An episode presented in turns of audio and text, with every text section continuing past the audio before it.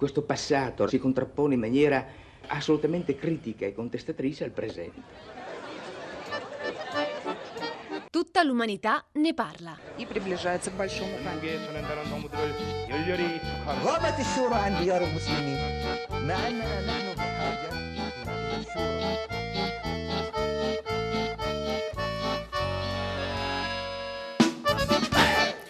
Buongiorno, buongiorno, un caro saluto da Edoardo Camurri. E da Pietro del Soldà, Edoardo, ti sento ma non ti vedo, dove sei? Sono a Milano, sono agli studi Rai di Milano eh, e mm, dobbiamo imparare un po' a dislocarci, a essere onnipresenti non tanto sugli affari tenebrosi ma sugli affari natalizi come Babbo Natale. Mancano quattro giorni a Natale, Pietro del Soldà e questa puntata di tutta l'umanità ne parla è speciale. Vabbè, io farò finta di crederti anche se in questa Come? puntata lo, lo statuto della verità, la falsità verranno rimessi in discussione ampiamente, Ma temo, no, però insomma... dobbiamo liberarci dalla verità, è vero tutto ciò che ci fa immaginare. Vabbè, noi direi che ci siamo liberati dalla verità, almeno quando è iniziata tutta tempo, l'umanità sì, ne parla insomma- più di due anni fa.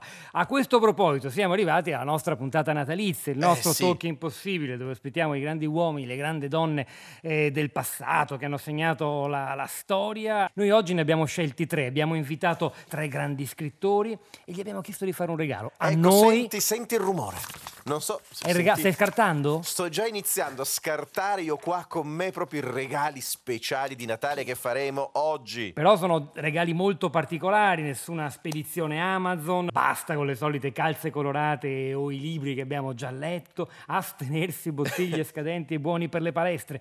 Pensate invece come sarebbe bello avere per regalo tre inediti, tre nuovi racconti. Eh, pare sì. che la nostra letterina ai, non a Babbo Natale, ma a tre ospiti speciali abbia avuto un effetto positivo. Ah. Eh sì, perché ascoltatrici e ascoltatori di tutta l'umanità ne parla, a quattro giorni dal Natale, all'umanità faremo un grande regalo, proprio tecnicamente all'umanità, perché abbiamo convocato tre giganti della storia della letteratura di tutti i tempi e ciascuno ha preparato un testo completamente inedito da leggere e da raccontare ai nostri ascoltatori.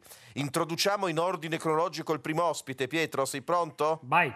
Beh, insomma, ehm, donna, donna incredibile, che ha amato fra l'altro molto l'Italia, ha molto sofferto nel suo passaggio terreno, è stata la moglie di un grande poeta e filosofo, ma è stata soprattutto a 19 anni la creatrice di un personaggio straordinario. Sto parlando della creatrice di Frankenstein, Mary Shelley, buongiorno! Buongiorno a voi. Grazie per essere qui con noi. Io sono più fortunato di te perché ce l'ho a fianco, non è con te a Corso Sempione a Milano, è qui a Beh, Roma. beh, beh, è vero, è vero, questo è vero, accidenti, ma poi vabbè, troveremo il modo per risistemare la faccenda. Mi sentite dopo. Ma Eh, insomma, ha portato il regalo, ha portato un, nuovo, un suo nuovo testo? Sì, la mamma di Frankenstein ha deciso che bisognava inventare un altro piccolo inedito di fantascienza. Io sono stata la madre della fantascienza. La madre della fantasia, e appunto è, son- è passato un sacco di tempo, l'umanità è andata molto avanti o molto indietro, ma insomma è cambiata moltissimo ed è, sarà molto interessante capire come lei sta leggendo la nostra attualità, Mary Shelley. Sì, perché la ricetta letteraria originale era ottocentesca, bulloni, viti, le ricette vanno aggiornate. Vanno aggiornate e ascolteremo il suo testo inedito. Pietro del Io Soldato, invece... interrompo questo vostro gorgheggio natalizio e continuerei se sei d'accordo perché ci sono altri due ospiti di peso che ci hanno portato un regalo. Allora, Beh, sì, eh, sì. in primo, alla mia sinistra, uno che col Natale è stato quasi immedesimato in certo modo, ci ha guadagnato un sacco, almeno in popolarità, questo è chiaro, considerato uno dei più grandi romanzieri di tutti i tempi, è stato un viaggiatore, un giornalista, un umorista, il padre di quell'Uncle Scrooge che se ti ricordi Edoardo fu nostro ospite nella puntata natalizia Me la, dell'anno me scorso. la ricordo, fu un Natale cattivissimo quello, oggi dobbiamo recuperare. Oggi abbiamo chiamato direttamente il titolare della ditta, Charles Dickens, benvenuto. Oh, ben trovati, grazie. No, do- Maestro, Ma che, no, no, non esageriamo, sono dovuto venire a re- recuperare lo spazio perché sapevo che il mio personaggio l'anno scorso era venuto qui, quindi ho detto va bene, veniamo a riprendere la poltrona che mi merita. la sento un po' raffreddata, Dickens. Ma sa perché? Perché io Eh. rispunto puntualmente a Natale quando fa Certo. Freddo, no? Perché ormai gli altri miei romanzi, no? l'Oliver Twist, eh, si leggono poco. Invece il canto di Natale ancora mi- ogni volta riciccio a Natale, quindi ho preso freddo. Ha Così- preso eh, beh, giustamente. eh, insomma. Eh, giustamente. Magari però l'ospite che è seduto di fianco a lei ha qualche cosa da darle da bere che la scalda, eh? È una buona idea. È una buona idea, no? Forse è un po' alticcio, ah, ma lo stiamo, lo stiamo- eh, lo stiamo per scoprire. Ma insomma, è Natale, le bollicine sono permesse a Natale, va, insomma, Beh, è diventato sì. eh, lo scrittore icona di un'epoca della letteratura americana, ma del mondo intero, quegli anni della Lost Generation, i 20, i 30, che tutti rimpiangiamo. Non ci siamo mai stati, ma li rimpiangiamo per come li abbiamo conosciuti, grazie alla letteratura, al cinema. Eh, insomma, l'autore di decine e decine di romanzi, racconti, Il Grande Gatsby, Teneri alla notte, Francis Scott Fitzgerald. Non avremmo mai immaginato di averla qui con noi a Natale. Forse neanche lei. Ha mal di testa? Eh sì, la vedo un po' acciaccata. Mi sono appena risvegliato. Il regalo non se l'hai scordato, però. No, no, anzi spero. Vi ascoltano molte persone. Parecchie. Io Spero tro- di tro- alzare Più di, più di quante vengono alle sue feste. Per questa zozzeria che vi ho portato. Francis Scott Fitzgerald trovo molto affascinante il fatto che lei, appunto, a tutta l'umanità ne parla. Ciascun ospite è in grado, ormai in questo limbo, di parlare tutte le lingue del mondo. Quindi sentirla parlare in italiano e scoprire che ha l'R moscia. Of course, my friend. of È fantastico. Ecco adesso che esce fuori con l'inglese. Potremmo fare una puntata in inglese, eh? Siamo tutti... Ma sì, Ma, ma no, ma noi, noi veniamo verso il popolo da Ho imparato sempre, l'italiano in Francia. E quindi sì, ci adeguiamo agli ascoltatori, forse. Vabbè, ma insomma, giusto, starei dai. ore a chiacchierare così. Edoardo, ma proprio- prima, prima Sì. di scartare i regali, che dici se chiediamo a tutti e tre in questa atmosfera natalizia? Facciamo, Sì. Cominciamo così, partiamo tradizionalisti. E cosa ricevevano loro a Natale? Cosa ricordano di questa festa? ah, L'amavate ah, oppure tu, no? Pietro, Shelley ama- Sì, sì, io faccio proprio la Sei parte proprio del conduttore natalizio. Ho un Accidenti. cappellino rosso, gli ascoltatori Quello che a me Dio fa, non fa fremere perché io voglio aprire i regali subito. Eh, no, no, invece. no, creiamo un po' di suspense. Aia, aia, qui abbiamo Il Natale inediti. di Shelley. Vabbè, vabbè. No, è una festa Resisti. troppo pacchiana, troppo festosa, troppo luminosa. Io amo atmosfere Bene, bene, chiarissimo. Gotiche. apriamo i regali. Chiarissimo No, la sua aspetta, opinione. non Dai, dai, no. Sembri con la vignetta di Snoopy che la Sì, apriva a sì, ottobre esatto, esatto. Natale. E vabbè, chiedere il Natale di Charles Dickens è quasi pleonastico. però, Veloce, ma eh, veloce. Veloce perché io ho regalato a voi il Natale, il Natale l'ho inventato io in realtà e quindi insomma non- sono io che regalo a voi. eh, Posso immaginare Sì. quanto santo fosse il Natale di Scott Fitzgerald. Ma è una festa che è iniziata il giorno del ringraziamento. Non pensavo fosse diventata una festa di Natale nel frattempo. Vabbè, io direi che possiamo cominciare, la curiosità è troppa, Eh, sì, sì, facciamo leggere per intero le loro storie, questi racconti inediti che Mary Shelley, Charles Dickens e Francis Scott Fitzgerald hanno voluto regalare agli ascoltatori di Radio 3 di tutta l'umanità ne parli, i loro E questo- regali di Natale. E finalmente Pietro del Soldà diamo un bello smacco ad alta voce, eh, che è da anni che fa le letture. un tu- colpo basso Un questo. colpo basso, cioè meglio di così. Sotto la cintura, Mary Shelley. Innanzitutto il titolo, eh. Il titolo è Il mio riscatto. Ascoltiamo. Il mio riscatto si consumò in una vigilia di Natale densa di presagi. All'alba, quando un volo di lugubri cornacchi oscurò l'abbaino del laboratorio, ebbi un presentimento. Ma fu l'ululato straziante d'un cane randagio a convincermi che una maledizione aleggiava sulla data che avevo scelto per la nascita del mio capolavoro. Proprio quella notte una pioggia sferzante aveva trasformato la neve che da giorni copriva la città in una poltiglia grigiastra e le strade in lastre di ghiaccio. Avevo trascorso le ultime ore con il cuore in tempesta, vagando attorno al macchinario che avevo assemblato da mesi in segreto. Solo quando la pendola batté l'ultimo tocco della mezzanotte, cliccai il file digitale. Un lampo attraversò lo schermo, prima un ronzio, poi un ticchettio regolare, infine, con un sibilo impercettibile, il materiale iridescente fuoriuscì dall'ugello e cominciò a sovrapporsi in strati sottili sul piano di marmo, del tutto simile a quello d'un obitorio che avevo scelto per accogliere la mia nuova creatura.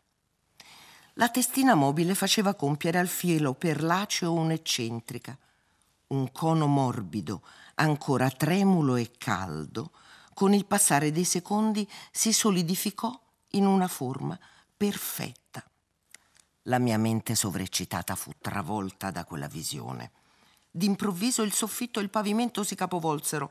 Non posso svenire, non ora, non qui, pensai, e raccogliendo le forze mi adagiai sul divano che avevo sistemato proprio di fronte alle macchine. Precipitai in un sonno profondo, senza sogni e senza incubi. A svegliarmi fu la voce accecante di un fulmine che attraversando l'abbaino aveva sfondato il vetro e colpito il marmo su cui era adesso adagiato il corpo traslucido d'una fanciulla minuta di straordinaria bellezza. Il terrificante boato che seguì fece tremare la stanza. D'un tratto, facendo leva sugli avambracci, la fanciulla si sollevò sul bacino, accavallò le gambe sottili e sussurrò: Mrs. Shelley, I suppose. Annui. Lacrime copiose mi inondavano il volto, niente viti e bulloni, niente metallo e cicatrici, niente pezzi di cadaveri assemblati, niente Ottocento. Lei era figlia degli anni venti del nuovo millennio, immateriali, sfuggenti e ibridi. Io l'avevo programmata per restare indifferente alle mele e ai paradisi terrestri, l'avevo voluta senza peccato originale e senza l'obbligo di partorire con dolore. Lei era la mia bambina. Vorrei presentarmi, ma non conosco il mio nome, sussurrò guardandomi dritta negli occhi. Qualcosa mi dice che tocca a lei sceglierlo per me. Lilith risposi come in trance. Intanto dal vetro infranto dell'abbaino la pioggia cadeva copiosa lungo il suo corpo, le inzuppava il volto, le lunghe ciglia scure, la sollevai di peso. L'avvolsi in una coperta e la feci sedere sulle mie ginocchia, stringendola al petto, ferocemente. Sono stata io a sfondare il soffitto di cristallo? Chiese sbirciando da sopra la mia spalla il vetro in frantumi da cui continuava a entrare la pioggia. No, è stato il fulmine, ma noi non lo diremo a nessuno. Rimarrà un nostro segreto. Buon Natale, Lilith. Buon Natale, mamma. Mary Shelley. Accidenti. Innamorarsi a Natale, bellissima questa storia. Accidenti, quasi, quasi. Poteva essere anche una specie di abbraccio fra Mary Shelley e Collodi. No, no. Vabbè, ci sarebbero molte cose da dire, ma non siamo noi, a dover- noi dobbiamo solo accettare i regali. Però no? io l'opinione di Fitzgerald su quello la vorrei sentire. Che ne è parso questo inedito di Mary Shelley, Fitzgerald? Ma romantico, voi sapete, a me piacciono molto le storie d'amore. Questo sì, ecco. C'è una risacca C'è una terribile. risacca. Vabbè, aspettiamo che si riprenda. Intanto è il momento di scartare l'altro regalo, direi Eh, quasi il regalo Grazie Shelley, oltre poi ai ne bronchi di parliamo. Scarpia- eh. Poi ne parliamo. Sì, adesso eh, ne parliamo e come. Il regalo natalizio per definizione. E io ho la fortuna di vedere un Dickens originale inedito scritto a penna biro, una penna biro Non è, nera. non è biro, non è biro, è inchiostro, è dal mio calamaio, però è manoscritto, obiettivamente. Io Vada. Vado... ehm, Vuole fare una premessa, Piccola Dickens? premessa, questo Sì, non è un sempre. racconto autonomo, questo è il proseguio, il, il vero finale del mio canto di Natale, perché eh, Ah. svegliandomi a Natale ho notato questa volta alcuni cambiamenti, alcuni cambiamenti soprattutto nella mia madre patria. Quindi ecco, ri- rifiniamo, ricolleghiamoci al finale del canto di Natale eh, tradizionale e andiamo avanti. Che non mi Così. ricordo come finiva, bene o male? Finiva bene, ovviamente. Ah, Lei sa ok. che io sono un Finali ottimista. sempre edificanti. Sì, esattamente. Scrooge era andato a mangiare col nipote Fred, aveva promosso eh, Crecit, il suo dipendente, e aveva capito, ecco, il, quanto era bello, quanto era bello essere generosi. E appunto da qui ripartiamo. Va bene. Vado, parto, Prego. è l'incipit. Allorché il vecchio Scrooge ebbe finito di festeggiare il Natale con suo nipote Fred ed ebbe dispensato aumenti di stipendio al dipendente Cratchit ed ebbe fatto l'elemosina e cantato e giubilato, infine rincasò, contento di aver compreso il vero spirito della condivisione e dell'altruismo, ragion per cui figuratevi il suo stupore nel ritrovarsi nel salotto al cospetto di tre figure evanescenti che stavano lì a rimirarlo in silenzio. Oh bella, disse Scrooge, e chi sareste voi adesso? Ho ricevuto già lo spirito del Natale passato, del Natale presente, del Natale futuro. Va bene che oggi abbondiamo in generosità, ma sono proprio finiti i tempi verbali. E no, disse il primo, i tempi cambiano. Portava una zazzera di capelli biondicci e spettinati sopra una faccia pasciuta No. e il medesimo aspetto condivideva con gli altri due. Noi Siamo gli spiriti del Natale, futuro, futuro, futuro, e futuro, futuro, futuro, futuro, e futuro, futuro, futuro, futuro, futuro, futuro. Ebbene, lo interruppe Scrooge, io sono pronto ad affrontare ormai il futuro, anche lontano, giacché se anche sarò morto, ormai imparato il gran valore della condivisione, della generosità, della comunità. Ah! Quella parola! Oimè, disse uno spettro, si è iscritto al Labour. Oi, Mr. Scrooge, proruppe il terzo. Lei è inglese, suppongo. Come ovvio, rispose il banchiere. E da abitante dell'isola, perché rinnega l'isolamento? Osservi con noi il Natale futuro, futuro, futuro, futuro. E molte cose vide Scrooge e vide Londra far festa senza più unione e senza più comunità. E vide l'assistenza medica che aveva salvato il piccolo Tim andare a farsi benedire. E vide la Scozia e il Nord Irlanda separarsi. E poi anche il Galles. E poi anche le famiglie. E quegli stramaledettissimi e noiosissimi cenoni. E finalmente sì, ognuno per conto suo poi si risvegliò.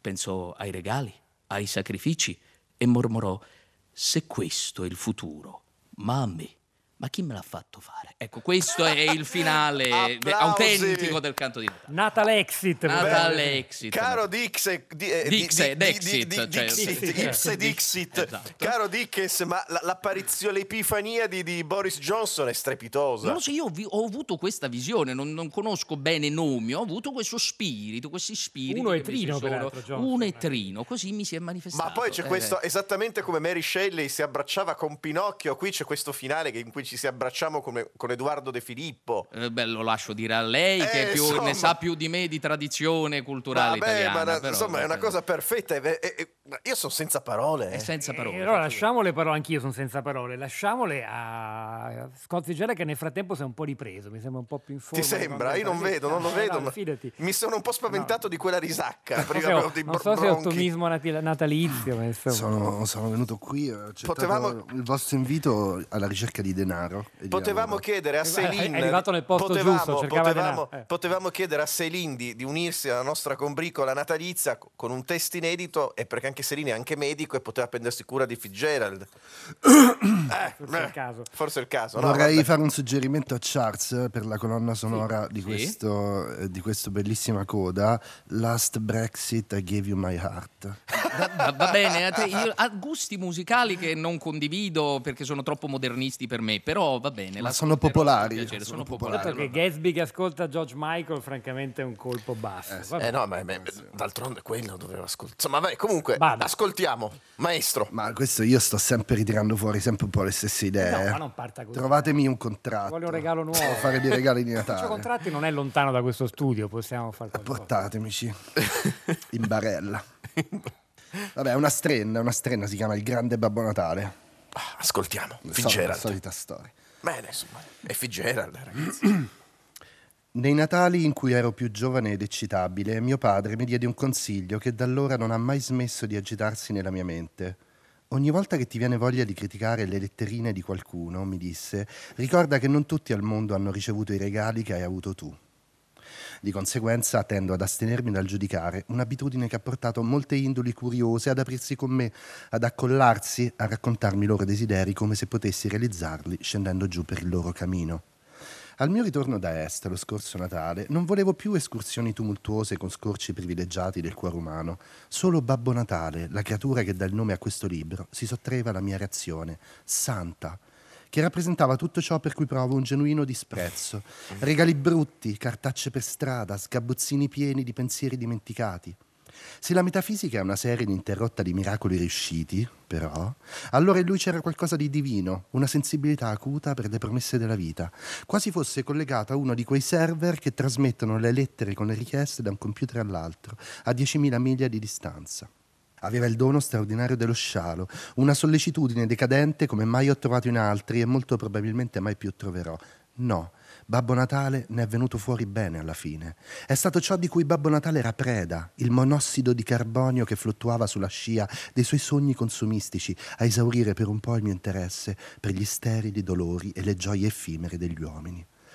Salto, perché qui ci sono delle parti che devo un po' rivedere, e vado al primo incontro con Babbo Natale. progress, ragazzi. Sì, no, primo incontro con Babbo Natale è una festa con delle renne, i suoi riotanti nell'hangar delle renne e delle slitte.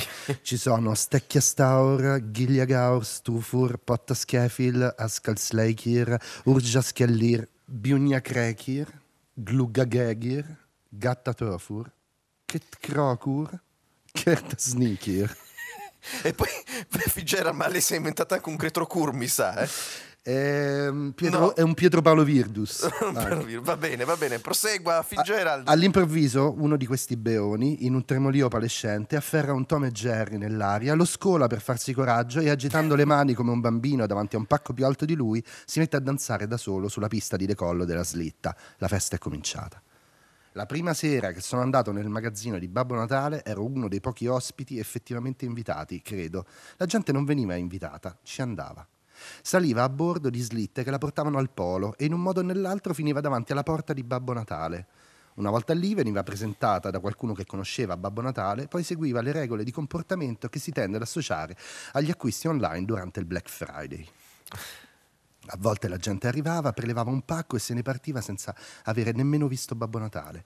Arrivava alla festa con una semplicità del cuore che ne era il biglietto d'ingresso. Io ero stato invitato.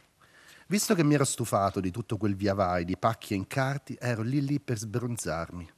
Per rimanere lucido mi misi a parlare con un signore che come me viveva nei dintorni e come me aveva viaggiato molto. Mi disse di avere appena comprato una slitta volante e di volerla provare quella mattina. Vuole venire con me, vecchio mio? Staremo vicino a riva, lungo lo stretto. A che ora? All'ora per lei più comoda, della notte. Ero lì lì per chiedergli come si chiamava. È una festa insolita per me, gli dissi. Non ho nemmeno visto il padrone di casa, io abito laggiù. E con la mano feci un cenno verso l'invisibile siepe in lontananza. In realtà avrei voluto lamentarmi della quantità di scatole di carta abbandonate davanti ai cassonetti della via, ma Babbo Natale mi ha mandato la sua renna con un invito. Per un attimo mi guardò come se non riuscisse a capire. Sono io Babbo Natale. Cosa? Oh, chiedo scusa. Credevo che lo sapesse, vecchio mio. Temo di non essere un buon padrone di casa, né un buon netturbino. Fece un sorriso comprensivo, molto più che comprensivo. Era uno di quei rari sorrisi che racchiudono un tocco di rassicurazione eterna e nel quale ci si imbatte quattro o cinque volte nella vita.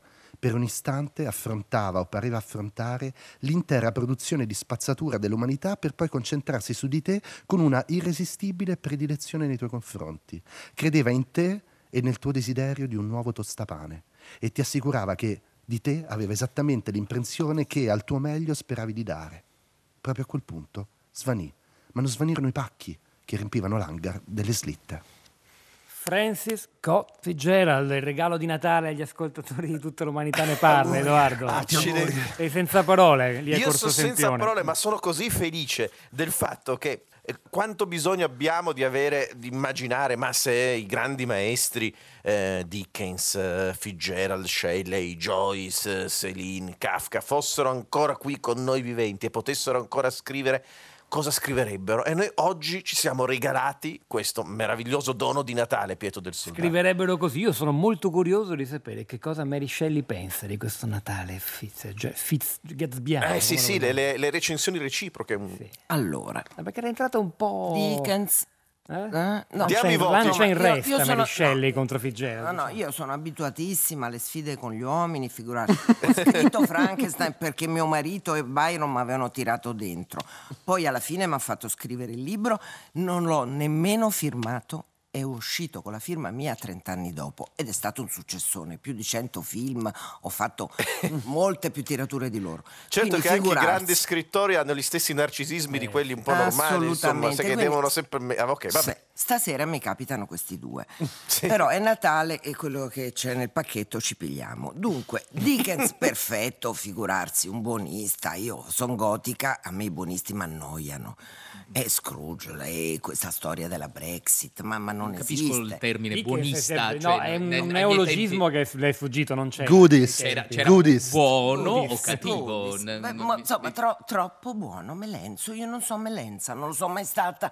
Crea un personaggio che è un golem che gira pieno di bulloni e viti. Figurarsi a me e tutte le tue storie di Natali, cosa. Comunque. Però scusi Shelley, Lasciamo scusi, andare. io posso- qui, ho qui davanti il suo racconto, finisce con, non dico in maniera buonista, ma insomma, Ma no, buon è la Natale materni- mamma. ma no, io c'ho Buon la Natale ma, mamma ma La- chiude il pezzo. Un momento. Buon Sì. Natale mamma perché ho la fissa dei figli e delle mamme, è il mio problema. Io Eh, sono beh, nata insomma, da una mamma... pieno. ma no, ci sono voluta a cascare. Ah, beh, è certo. il mio problema. Io il mio problema è fare dei figli e e farli in un certo modo. Ho fatto Sì. quel mostro lì che mi è andata benissimo e adesso volevo fare un tipino un po' più Eh, contemporaneo sembra- con la sembra- alla stampante pagina. 3D. Sembra quasi un presepe digitale il suo racconto. Lo eh, è una Shelley. stampante 3D. Eh, l'ho così. capito, bello, mi è piaciuto. Eh. Non le è piaciuto lo dica, ma volevo andare a Fitzgerald però. Ah, Vada, vada, vada, poi dopo Ah, però c'è Dickens che No, freme io perché... Dickens lo salvo. Mentre Fitzgerald, insomma, questa roba del beone.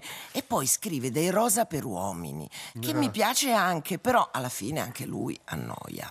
Sono due gag diverse. Io sono la vera Dark. I- Frankenstein ha inventato il punk, ma vi rendete Guardi, conto? io... io eh, Sentiamo Io ho Dickens. inventato con- il punk. No, ma la gentile signora, io eh, apprezzo il gotico, se que- questo intendeva per Dark, figuriamoci, io eh, sguazzo in mezzo agli spiriti, ai fantasmi, però io devo dire a entrambi che questo, questo pessimismo di fondo, cioè e c'è qui, è chi sciala, la società decadente qui dell'amico Scott, e c'è la scienza, la scienza che porta alla distruzione della signora qui, francamente, ma allora se vogliamo ragionare sulla letteratura, cosa deve portare e cosa deve spe- eh, riflettere intorno alla società, cioè l'elevazione. Lo sappiamo tutti, abbiamo i problemi, i bambini che lavorano in fabbrica, abbiamo le- i nostri lati oscuri, ma insomma un minimo di ottimismo, quantomeno a Natale, quantomeno a Natale. E allora io solo su questo, poi non metto bocca sullo stile, che qui sento che il nostro amico Scott qui ha qualche problema anche di dizione, quindi ne- ne- no, sta no, no. biascicando, eh, ha evidentemente eh, eh, ecceduto, quindi non è che posso, No, posso che intromettermi sullo deve- stile, deve sullo scrivere aggiornarsi, quando cioè, non si sa. eh. la- lo ha ammesso lei prima, insomma, dopo di lei c'è stata la letteratura è cambiata Diciamo molto. la linearità del suo stile si è un po' frammentata e rotta nel Novecento, adesso siamo addirittura in un altro secolo nuovo. sai, Vabbè, è eh, successo beh, un beh, sacco di- vogliamo aspirare al meglio o vogliamo di- assecondare lo- lo- sempre il peggioramento? Qui eh, l'amico si sente È bene. lei che parla di futuro, F- Fitzgerald. Io l'altro giorno mi sono fermato con mia moglie eh, in un liceo di provincia dove davano una mm, terribile versione teatrale di uno dei miei libri che vi devo dire io sono un fallito, non, non sono degno di stare seduto a questo tavolo con voi. Cioè, io quindi- vorrei contraddirla, però... eh, Non, non riesco, io, cioè, io- voi andate a nozze con i miei demoni, cioè, continuate a insultarmi, io sono d'accordo con tutto. Lei di demoni c'è poco e niente. I demoni ce l'ho io, primo. Secondo, il buonista. Ma anche il questo è vero, Il anche questo è buonista vero. di è Dickens vero. lo rimando indietro dall'altra parte Avete del campo. completamente ragione. Io non sono buonista per niente. Non perché valgo niente. tiro io tiro fuori una donna come Lilith, cioè la donna prima di Eva. Ma Quanto che è buonista. profonda! Sono profonda come il mare. Allora io interromperei questo tra i più bizzarri salotti sembra- letterari natalizi che abbiano mai avuto luogo sicuramente Pietro, in questa sala di Radio 3, a- Edoardo. A, a perché... me, a me è venuto in mente, Eh. sai quei programmi, un programma televisivo, televisivo che si chiama Cortesie per gli ospiti, Ecco. dove ci sono vari che vanno a cena l'uno dall'altro e poi si odiano? Noi abbiamo fatto una cosa analoga con la letteratura. E allora a questo Eh. punto fermiamoci per non Come? fare ulteriori danni. Sì, perché è arrivato il momento di svelare chi ci ha portato No. questi regali pazzeschi di Natale. Cortesie per gli 2019. ospizi. Gli ospizi, Fitzgerald. Continua a pungere Fitzgerald. Vediamo se punge anche quando gli togliamo la maschera. Vabbè, ma innanzitutto abbiamo avuto davvero tre- grazie, tre grazie, regali grazie. eh, incredibili di Mary Shelley, Charles Dickens e Francis Scott Fitzgerald, eh, interpretati da chi? Allora, cominciamo da Mary Shelley. Forse qualcuno la sua voce l'avrà riconosciuta, Cinzia Leone. Cinzia Leone è una disegnatrice, tra i fondatori del male, le dobbiamo molto, giornalista, scrittrice, il suo ultimo romanzo è Ti rubo la vita, come è stato non solo fare, qui c'è una doppia falsificazione, ha interpretato Mary Shelley e ha anche imitato il suo stile con un regalo inedito, com'è andata? Io sono abbastanza abituata a fare falsi e anche veri. Anche mi è venuto ormai. molto facile. In più Mary Shelley è una grande. Ha scritto Frankenstein a 19 anni. Beh, grazie Cinzia Leone, grazie mille. E poi invece a presentare, a lavorare su Dickens, a scrivere su Dickens, beh, insomma, è un amico di tutta l'umanità ne parla, è un autore radiotelevisivo, è uno scrittore. Il suo ultimo libro è Teresa sulla Luna, uscito per Solferino.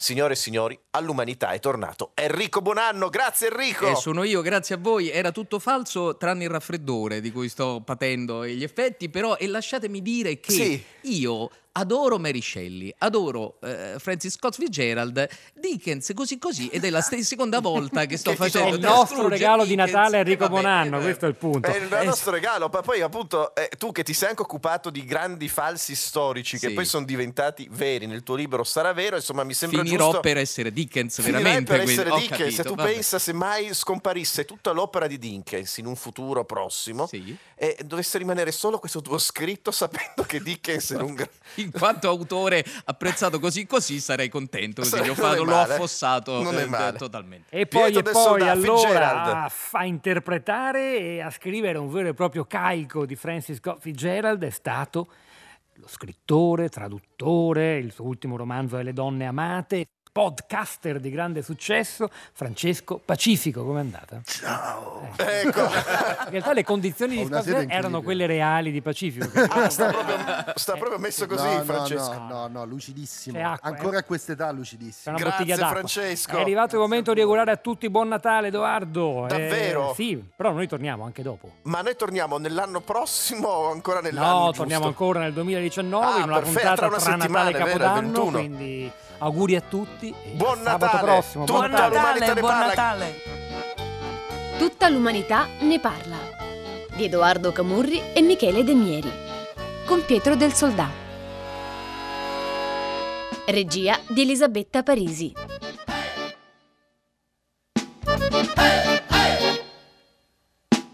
Puntate podcast su tuttalumanità ne parla.rai.it Hey!